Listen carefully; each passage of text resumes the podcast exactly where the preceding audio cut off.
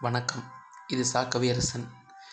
இன்னைக்கு நான் எழுதின கோழை அப்படிங்கிற கவிதை தான் வாசித்து காட்ட போகிறேன் தலைப்பு கோழை. கடவுளை ஒருமையில் திட்டிவிட்டேன். கன நேரத்தில் மன்னிப்பும் கேட்டுவிட்டு காத்திருந்தேன்.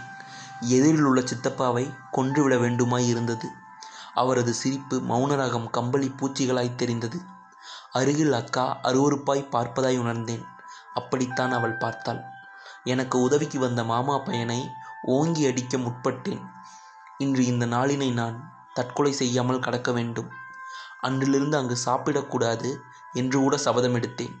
ஊரில் உள்ள ஒப்பாரிகள் எனக்காக உருவானவை. கடவுளை பலமுறை கடிந்தேன். எதற்காக எனக்கு மட்டும் இத்தனை பிரச்சனை? ஆறுதல் கூற யாருமற்று தன்னந்தனியாக ஆதரவற்றேன். சிரித்தார்கள். ஒவ்வொரு முறையும் சிரிக்கிறார்கள். சிரிப்பு இவ்வளவு வலிக்குமா?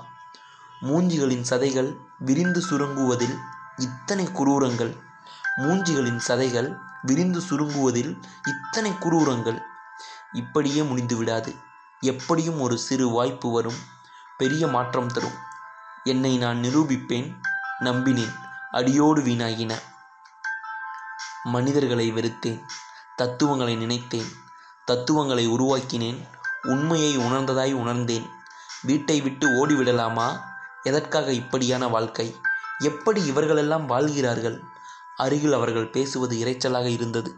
அவர்கள் பேசவில்லை குதித்தார்கள் கொண்டாடினார்கள் ஜெயித்து விட்டார்களாம். இருபத்தேழு வயதில் வேலை இல்லாமல் தாயம் விளையாடி தோயாமலேயே தோற்றாள். எத்தனை வழிகள் ஆறு பனிரெண்டு போட்டேன் பன்னிரெண்டு ஆறு போட்டேன். ஒரு தாயம் மட்டும் விழவே இல்லை. சா. கவியரசன்.